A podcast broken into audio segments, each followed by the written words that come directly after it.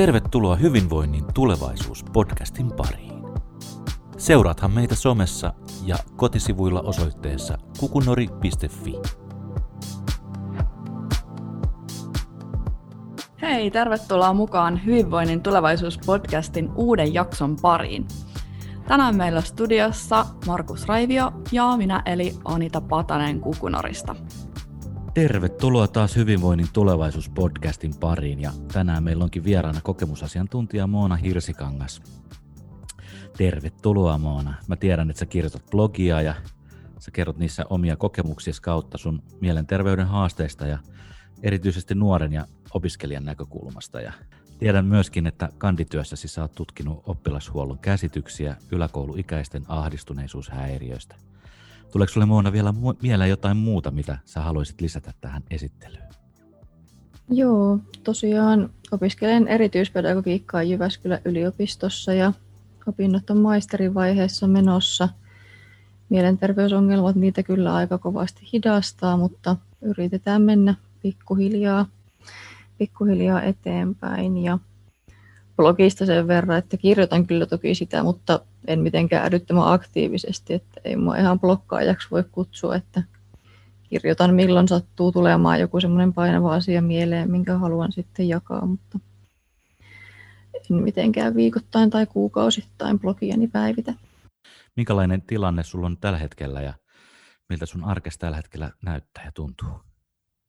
No itse asiassa pääsin tuossa viisi päivää sitten osastojaksolta taas kotia, että siellä tuli vietettyä kaksi ja puoli kuukautta tällä kertaa.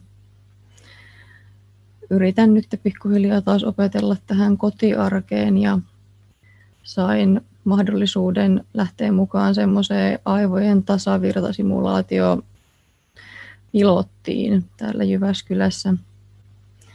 Eli yritetään tota noin sen avulla voimistaa hermovälitystä sellaisilla aivokuorealueilla, jolla se on masennuksen takia hidastunut ja sitten hidastaa niiden aivoalueiden toimintaa, jotka on ahdistuneisuuden yhteydessä yliaktiivisia, että tämmöiseen mahdollisuuteen on päässyt mukaan. Toteutan sitä sille, että vetelen semmoista elektrodimyssyä päähän täällä kotona aina kerran päivässä ja laitan sähkövirran päälle. Se kuulostaa tosi mielenkiintoiselta. Siis se on siis, eikö se ole nimeltään DCS taitaa olla se aivojen tasavirta stimulaatiomenetelmä. Se on aika uusi juttu. Minusta Itä-Suomen ja Helsingin yliopistossa on ainakin yhteistyönä tehty sitä tutkimusta. Ja... Joo, se on aika uusi juttu. Että tämä on tosiaan Jyväskylässä pilotti, että muissa kaupungeissa on ollut monessa tämä jo käytössä. Se on tosi mielenkiintoisia. Tulokset ovat olleet tosi yllättäviä ja näyttää siltä, että se on myöskin aika turvallinen, turvallinen hoitomuoto. Joo, näin mäkin olen ymmärtänyt, että päänsärkyä pahempia sivuvaikutuksia meille ei luvattu siitä, että toki on sitten tässä samaan aikaan jonossa semmoisen aivojen magneettistimulaatio, joka on sitten semmoista, että kallon läpi johdetaan magneettikenttää ja sitten pyritään lisäämään serotoniini ja se hajoamistuotteiden pitoisuuksia aivoissa ja tämmöistä, että siihen pääsen sitten luultavasti tammikuussa mukaan kuulostaa se, se niin kuin toiveikkaalta, että, että sä tota, niin, oot selkeästi edistämässä sun, sun hyvää oloa ja sun terveyttä niin kuin monipuolisesti. Joo, toivotaan, että näistä olisi apua. Meidän lähtökohtana tässä Hyvinvoinnin tulevaisuuspodcastissa on, että kokemukset ja tunteet niin kuin yhdistää meitä ihmisiä ja taustoista oikeastaan riippumatta. Ja lähdetään siitä ajatuksesta, että maailman ihmiset on lähtökohtaisesti tosi samanlaisia ja unelmoivat tosi paljon samanlaista asioista ja kokevakin hyvin samankaltaisia haasteitakin elämässä. Että miten tämmöinen ajatus näkyy sun, sun omassa elämässä, Moona? Niin, no jos miettii semmoisia asioita, mistä varmasti monet ihmiset haaveilee ja mistä itsekin haaveilen, niin toki haaveilen valmistumisesta ja ammatista, että pääsen tekemään jotain semmoista, mitä, mitä haluaisin tehdä ja omasta perheestä. Tällä hetkellä tämän sairastamisen takia on tuo turvallisuuden tunne vähän hakuusessa, että semmoista, mikä nyt on ihan perustarvekin ihmisellä turvallisuuden tunne, niin semmoisesta haaveilen myös aika kovasti. Ja toki niin kuin omasta ja läheisten terveydestä. haasteena tällä hetkellä on pääasiassa nyt nämä terveydelliset haasteet, jotka rajoittaa sitten aika paljon elämää aika kokonaisvaltaisestikin, mutta tämmöisiä nyt tulee päällimmäisenä mieleen tuosta. Joo, hyvin paljon samanlaisia unelmia kuin ihan meillä kaikilla. Mä muistin, sä, sä kirjoitit huhtikuun sun blogipostauksessa mielenkiintoisen äh, postauksen äh, myös niin kuin stigmasta ja siitä, että et, et ole aiemmin halunnut puhua sairaalahoidosta sen stigman takia. Mikä sinussa on muuttunut ja mikä tilanteessa on muuttunut? No silloin huhtikuussa mä olin tosiaan osastolla, kun mä kirjoitin sitä postausta. Ja silloin mä vietin paljon enemmän aikaa muiden potilaiden kanssa kuin mitä mä oon aiemmin osastojaksoilla viettänyt. Ja jotenkin se heidän kaikkien tavallisuus ja semmoinen, no niin tavallisuus puhutteli, että miten he voisivat olla ihan ketä tahansa ja ei heistä niin kuin sitä välttämättä osaa sanoa, että heillä on näin vakavia ongelmia, että tämä tarvii siihen sairaalahoitoa. Niin, niin sitten mulla tuli vain semmoinen olo, että halusin kirjoittaa siitä osastoarjesta ja niistä tavallisista arkisista hetkistä jotenkin helposti lähestyttävästi ja realistisesti. Joo, mä muistan, että mä oon joskus oppinut stigmasta sen, että tavallaan on niin kolmenlaista stigmaa. Yksi on se, miten muut ihmiset meihin suhtautuu ja miten muut ihmiset meidät näkee. Ja sitten on toinen on se, miten me oikeastaan nähdään niin kuin itsemme.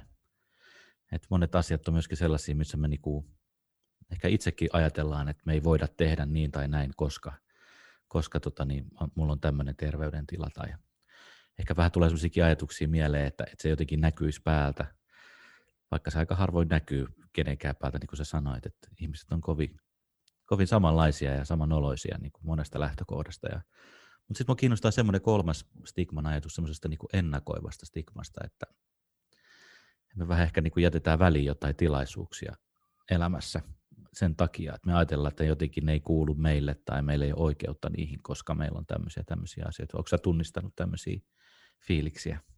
No ehkä, mä en tiedä meneekö tämä nyt aivan tuohon kysymyksen alle, mutta mulla on ainakin kovasti semmoinen huoli, että miten mä tuun pääsemään kiinni vaikka työelämään, että onko mulla oikeutta, tai no oikeutta on ehkä vähän väärä sana, mutta onko mulla mahdollisuutta päästä samalla lailla työelämään kuin monella muulla mun ikäisellä, koska mulla on todella vähän työkokemusta tämän pitkän sairashistorian takia, että, että se kyllä jännittää aika paljon itseä.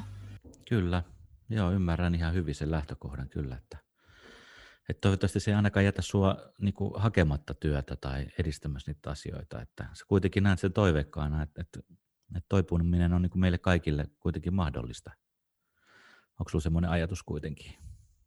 Niin, no tällä hetkellä on kyllä tosi vaikea vaihe elämässä, mutta,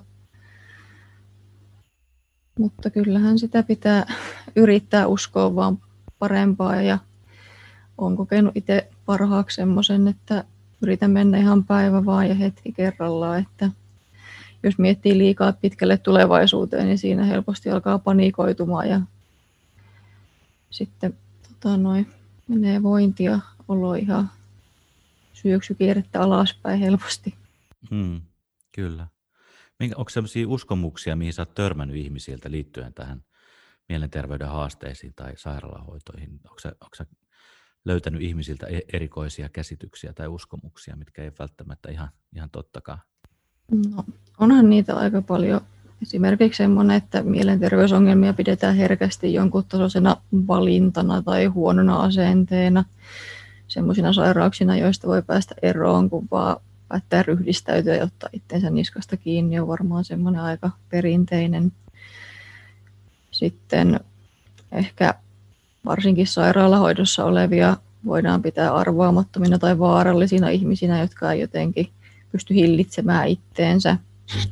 Tuosta tulee mieleen, että helposti kerrotaan semmoisia kauhutarinoita ja urbaanilegendoja pyörii, missä ihmisten pitää olla varuillaan, kun mielisairaalasta on karannut, karannut potilas. Ja jotenkin tämmöiset representaatiot kyllä mun mielestä stigmatisoi ja toiseuttaa mielenterveysongelmista kärsiviä aika kovasti.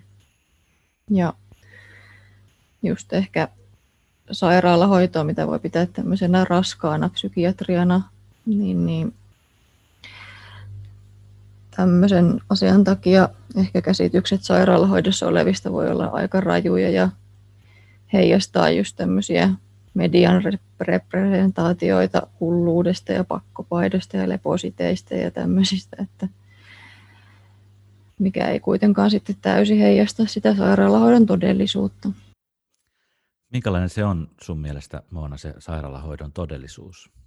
Jos miettii näitä pakkotoimia, mitä on kaikki eristäminen ja sitominen, niin ne kuuluu tosi harvoin tätä nykyään psykiatriseen sairaalahoitoon, että oikeastaan ainoastaan silloin, jos joku potilas käyttäytyy tosi aggressiivisesti ja uhkaavasti vaikka muita kohtaan, niin silloin ehkä saatetaan tämmöisiin keinoihin turvautua, mutta se ei ole mitenkään yleistä tai semmoista ihan arkipäiväistä.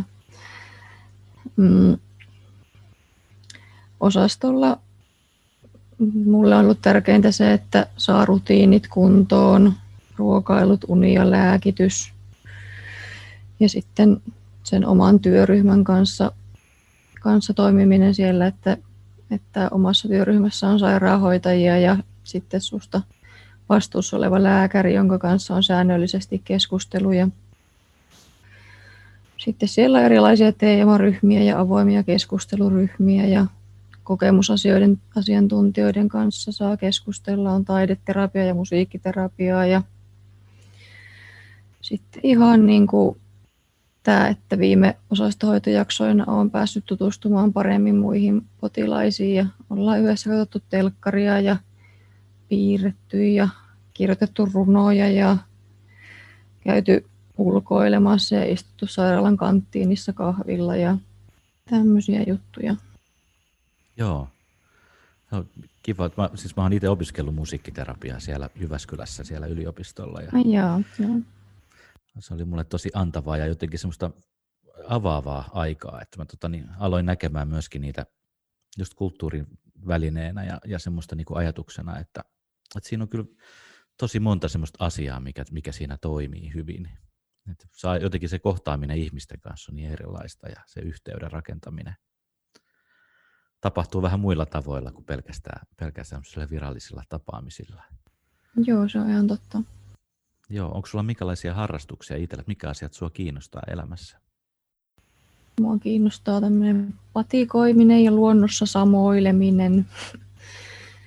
Ja soittelen aina välillä kitaraa ja pianoa haluaisin ruveta soittaa paremmin. Olen yliopistolle noita perusopetuksessa opetettavia aineita opiskellut kandivaiheessa, niin siellä opettelin noin pianon soitoalkeet, mutta siinä olisi kyllä kiva kehittyä, kehittyä enemmänkin. Meillä on tosi kiva jäsenjärjestö siellä Jyväskylässä siinä Suvimäen klubitalon yhteydessä semmoinen kulttuuripaja Trombi. Mä en tiedä, sitä kuullut tai oletko käynyt koskaan, mutta siellä voisi olla just mahdollisuus tehdä näitä asioita, mistä sä äsken mainitsit. Joo, mä tota mietin, että mistä sä oot löytänyt sit ylipäätään rohkeutta, että kun sä kerrot niin rohkeasti sun asioista ja elämästä, niin miten sä, miten sä löydät rohkeutta puhua sellaisista aiheista, jotka on monella tapaa vielä monelle, monelle aika tabu tai semmoinen, jotenkin semmoinen häpeällinen asia omasta mielestä, niin mistä sä löydät rohkeutta? Täytyy sanoa, että mulle tämä ei ole vaatinut ihan hirveästi rohkeutta, koska Mä oon seitsemänvuotiaasta asti ollut psykiatrisen hoidon piirissä ja siitä asti eli 20 vuotta joutunut puhumaan tästä omasta sairaudesta ja siihen liittyvistä asioista erinäisten ihmisten ja tahojen kanssa, niin siitä on tullut sitä kautta jotenkin suhteellisen arkipäiväinen ja neutraali asia mulle. Niin en koe henkilökohtaisesti sitä mitenkään nolona tai häpeällisenä, vaikka toki on näitä tota, noi, jotain osa-alueita, mistä on vähemmän puhunut, kuten just tämä sairaalahoito aikaisemmin. Niin mietit, että olet saanut jonkunlaista palautetta, kun olet kirjoittanut näistä asioista tai puhunut, niin minkälaista palautetta sulla on tullut? No, mä oon saanut tosi paljon kiitosta rohkeudesta ja ihmiset on jakanut omia kokemuksia, kertonut omasta sairaudesta ja kertonut siitä, että miten jotenkin helpottavaa ja koskettavaa on lukea semmoisia kokemuksia, jotka vastaa heidän omia kokemuksiaan. Ja on kuullut myös semmoista, että ihmiset häpeää omia ongelmiaan vähemmän, kuin joku niistä avoimesti puhuu tai puhuu samankaltaisista ongelmista. Ja on saanut just semmoista palautetta, että avoimuuden kautta maailmasta tulee parempi paikka ja ihmiset alkaa ymmärtämään ja hyväksymään omia ja muiden tuntemuksia paremmin. Ja myös se, että avoimuuden kautta joku tietämätön voi oppia uutta ja ymmärtää sitten paremmin semmoista asiaa, joka on heille vieras tai jotenkin pelottavakin voi olla. Joo, totta. Miten, miten sitten liittyen sun yliopisto-opintoihin, sitten, tota niin, kuitenkin teet, teet koko ajan opintoja, minkälaisia haasteita tai toisaalta positiivisia asioita siihen on liittynyt ja onko siinä ollut jotain käännekohtia sun opiskelun aikana? Mun yliopisto-opinnot alkoi sillä lailla, että mä olin jotenkin aina kokenut, että mä en ole erityisen hyvä missään, että kaikilla muilla on joku harrastus tai joku musiikki tai liikunta, joku tämmöinen, jossa he ovat jotenkin erityisen hyviä ja parempia kuin toiset. Ja mä en ole kokenut, että mulla olisi mitään semmoista juttua, että mä oon aina osannut kaikkea jotenkin vähän. Ja ollut semmoinen, mutta yliopisto-opintojen alkuvaiheessa mä sain ekasta mun esseestä ihan vahingossa vitosen. Ja sitten mulle tuli jotenkin semmoinen olo, että okei, että tämä voi olla, olla niin kuin semmoinen asia, missä mä voi olla hyvä ja ehkä jopa parempi kuin moni muu. Niin, niin tästä valitettavasti arvo, alkoi semmoinen aika armoton perfektionismin kierre, että mulle ei ole kelvannut mikään muu kuin vitonen arvosanaksi. Ja se on sitten totta kai vienyt multa hirveästi aikaa ja jossain vaiheessa oli semmoisia aikoja, kun en tehnyt mitään muuta eikä vapaa-aikaan kuulunut mitään muuta kuin ne opinnot. Sitten tämä masennuksen ja ahdistuneisuuden ja vaikka estyneen persoonallisuuden piirteiden takia, niin, niin sosiaaliset tilanteet yliopistolla on ollut mulle aika vaikeita. Mutta sitten taas positiivisena seikkana yliopistolla, niin toki siellä ajattelu kehittynyt ja on oppinut kyseenalaistamaan asioita. Ja ehkä on myös tullut semmoinen pieni ajatuksen siemen siitä, että olisiko musta vaikka joku päivä kirjoittamaan väitöskirjaa. Joo. Mua kiinnosti tosi paljon myöskin se, että sä oot puhunut uh, itsepuheen merkityksestä ja minkälaisia vaikutuksia sillä on. Sehän on tuttua, tuttua myöskin urheilijoiden uh, parista semmoinen suoritusten aikainen uh, itse, itse puhuminen. Miten sä näet sen, sen voiman sulle? Tuoko se sulle lisää voimia? Itse asiassa mulle tämä itsepuhe on aika iso tämmöinen kompastuskivi, että mä tosi helposti puhun itselleni joko ääneen tai päänsisäisesti negatiivisia asioita. Ja mun on ollut sitä tosi vaikea kääntää niin kuin positiiviseksi tai jotenkin hyökätä itse niitä negatiivisia ajatuksia ja pelkoja vastaan. Mun terapeutti on usein sanonut, että jos mä pystyisin ajattelemaan itteeni vaikka pienenä lapsena että pystyisinkö mä miettimään sitä kautta, että miten mä puhuisin sille lapselle ja miten ankara mä olisin sille lapselle. Ja sitä kautta hän on pyrkinyt siihen, että mä voisin jotenkin olla armollisempi ja puhua itselleni mieluummin kiltisti ja kannustavasti. Ja toinen, mitä kuulee usein, on, että miten, miten sä puhuisit sun ystävälle, että puhuisiko sä ystävälle samalla lailla kuin sä puhut itsellesi. Onpa sulla hyvä terapeutti selvästi. Joo, Joo. hän on kyllä. Joo, tota, mä mietin ihan samaa itse, että kyllähän mäkin, mäkin tota itsekseni puhun ja, ja välillä pääsisäisesti käy monenlaisia keskusteluja ja mä oon miettinyt myös sitä, että kenellä mä sitä puhetta oikein kohdistan ja, ja myöskin miettinyt sitä semmoista ankaruutta, että ehkä se on ehkä alkanut pikkuhiljaa iän kanssa armollisuus siihen, että mun ei tarvi niin hirveästi verrata muuhun kuin itseen. Että mä käyn sitä kilpailua itseni kanssa näistä elämän suorituksista. Ja tuntuu, että ei, ei tarvi olla enää parempi kuin muut tai ei tarvi olla semmoisia kykyjä tai taitoja paremmin kuin muilla. Että mä riitä sellaisena kuin mä oon.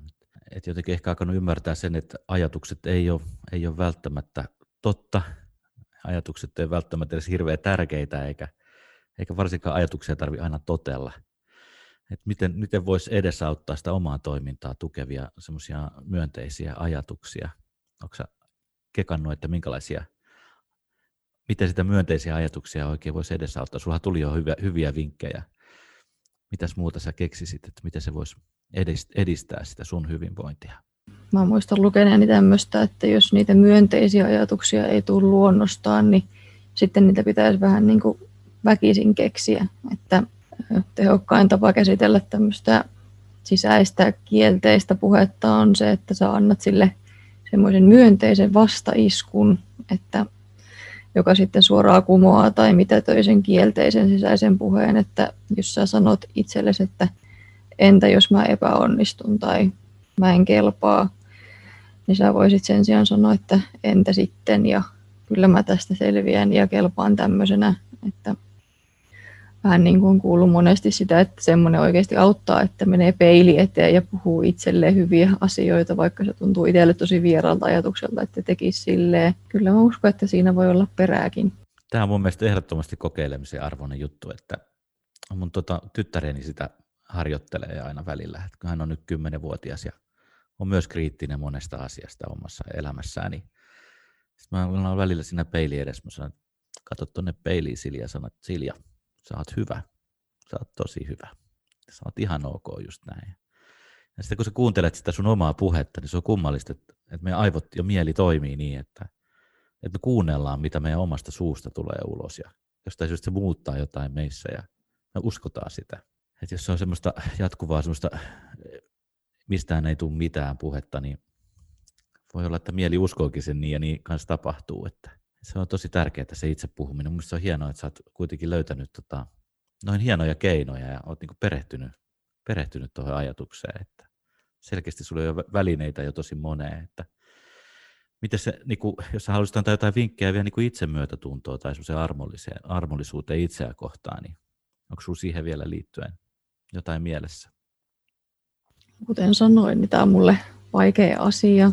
Ei mulla kyllä tähän oikeastaan ole mitään muuta kuin se, että kuvittelee itsensä just vaikka sinä lapsena ja miettii, että miten sille puhuisi tai miettii sitä, miten sille ystävälle puhuisi. Että jos jollain on tähän vielä jotain lisäkeinoja, niin otan mielelläni vastaan. Joo, mä tota, suosittelen nyt hyvää kirjaa, mikä mulle avasi monta asiaa. Arto Pietikäinen niminen kirjoittaja, joka on kehittänyt semmoista hyväksyvän, hyväksyvää tämmöistä sitä nimeltään HOT-terapia, se on nyt hyväksyvää omistautumisterapiaa, jossa nimenomaan yritetään niiden, niiden ajatusten kanssa tulla toimeen. Sellainen kirja kuin Joustava mieli, suosittelen lämpimästi. Joo, mä oonkin kuullut tuosta kirjasta. Joo. Tota, niin, haluatko kertoa lyhyesti siitä sun kandityöstä, että mitä sä tutkit ja mistä se ajatus sun työhön lähti liikkeelle? Joo, eli Mulla oli siinä tutkimuskysymyksenä, että millaisia käsityksiä oppilashuollon työntekijöillä on yläkouluikäisten ahdistuneisuushäiriöistä. Ja tämä ajatus lähti kyllä ihan puhtaasti tästä omasta sairaushistoriasta. Ja sitten mä ajattelin, että kun ahdistuneisuushäiriöistä ollaan tietoisia ja niiden piirteitä ymmärretään, niin sitten kouluissa, erityispedagogiikan näkökulmasta nimenomaan kouluissa, voidaan sitten kohdata ja tukea ja huomioida tarkoituksenmukaisesti niitä oppilaita, jotka sairastaa näitä ahdistuneisuushäiriöitä. Ja sitten siinä oli myös sekin, että suomalaisten nuorten ahdistuneisuushäiriöitä on tutkittu aika vähän.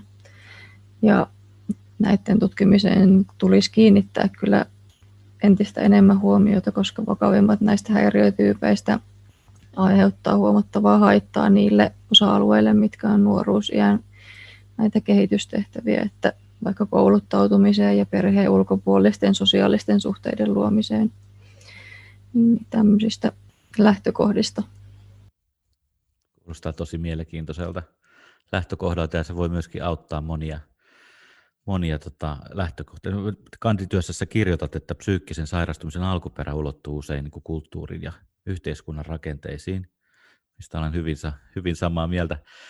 ja semmoinen niin kuin yksilöllinen, semmoinen individualistinen menestystä ihannoiva kilpailuyhteiskunta, mitä me oikeastaan jos vähän puhuttiinkin, niin suorituskeskeinen peruskoulujärjestelmä aiheuttaa osalle nu- nykyajan nuorista tosi kohtuutonta psyykkistä kuormitusta ja stressiä. Joo, minkälaisia ajatuksia sinulla on siitä, että miten tätä asiaa voitaisiin muuttaa niin, että ihmiset voisivat paremmin?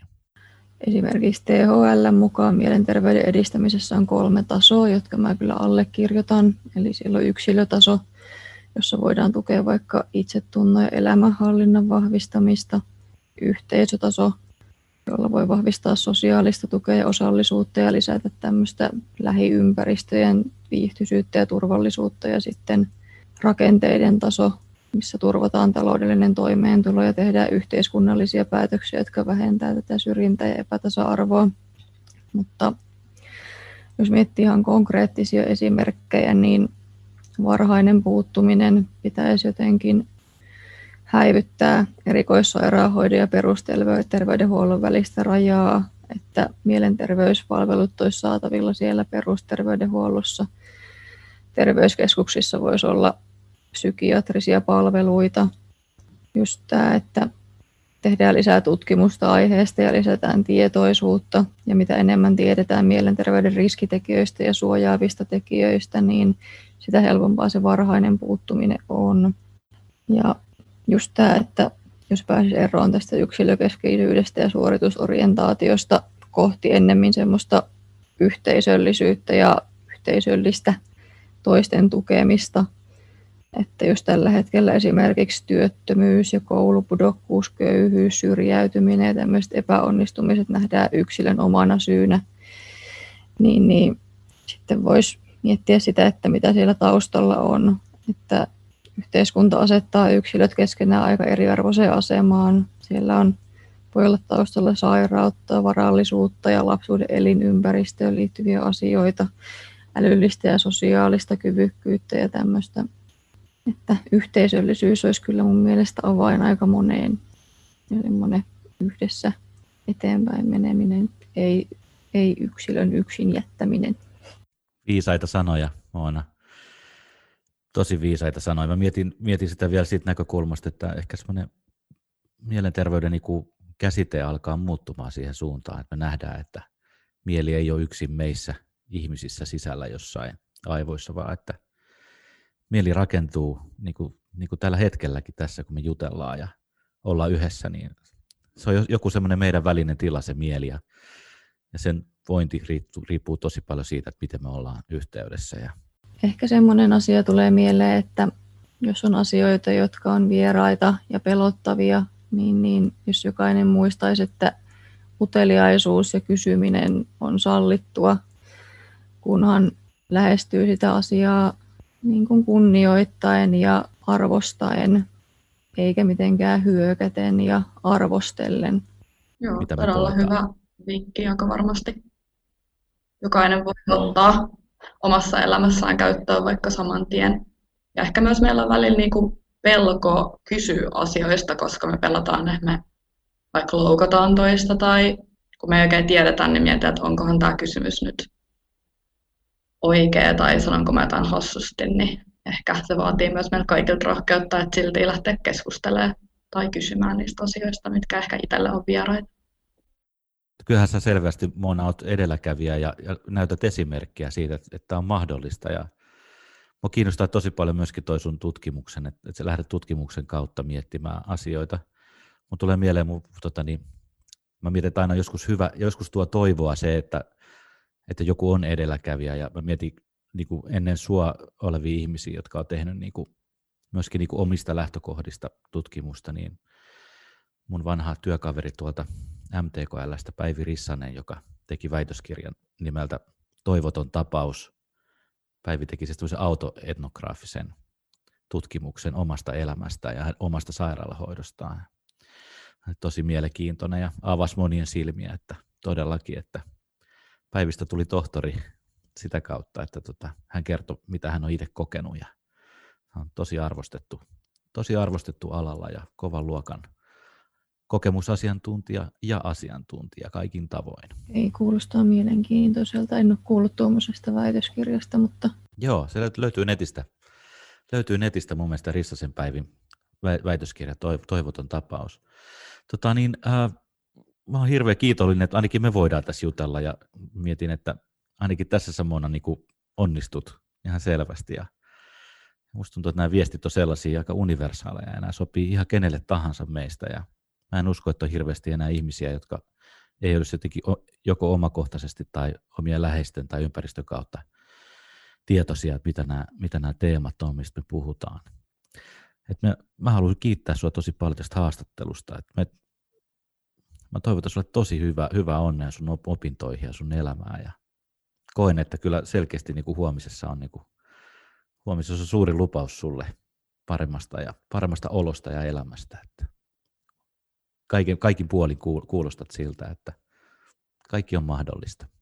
Kiitos paljon ja kiitos, että sain tämmöisen mahdollisuuden osallistua teidän kanssa tähän juttutuokioon.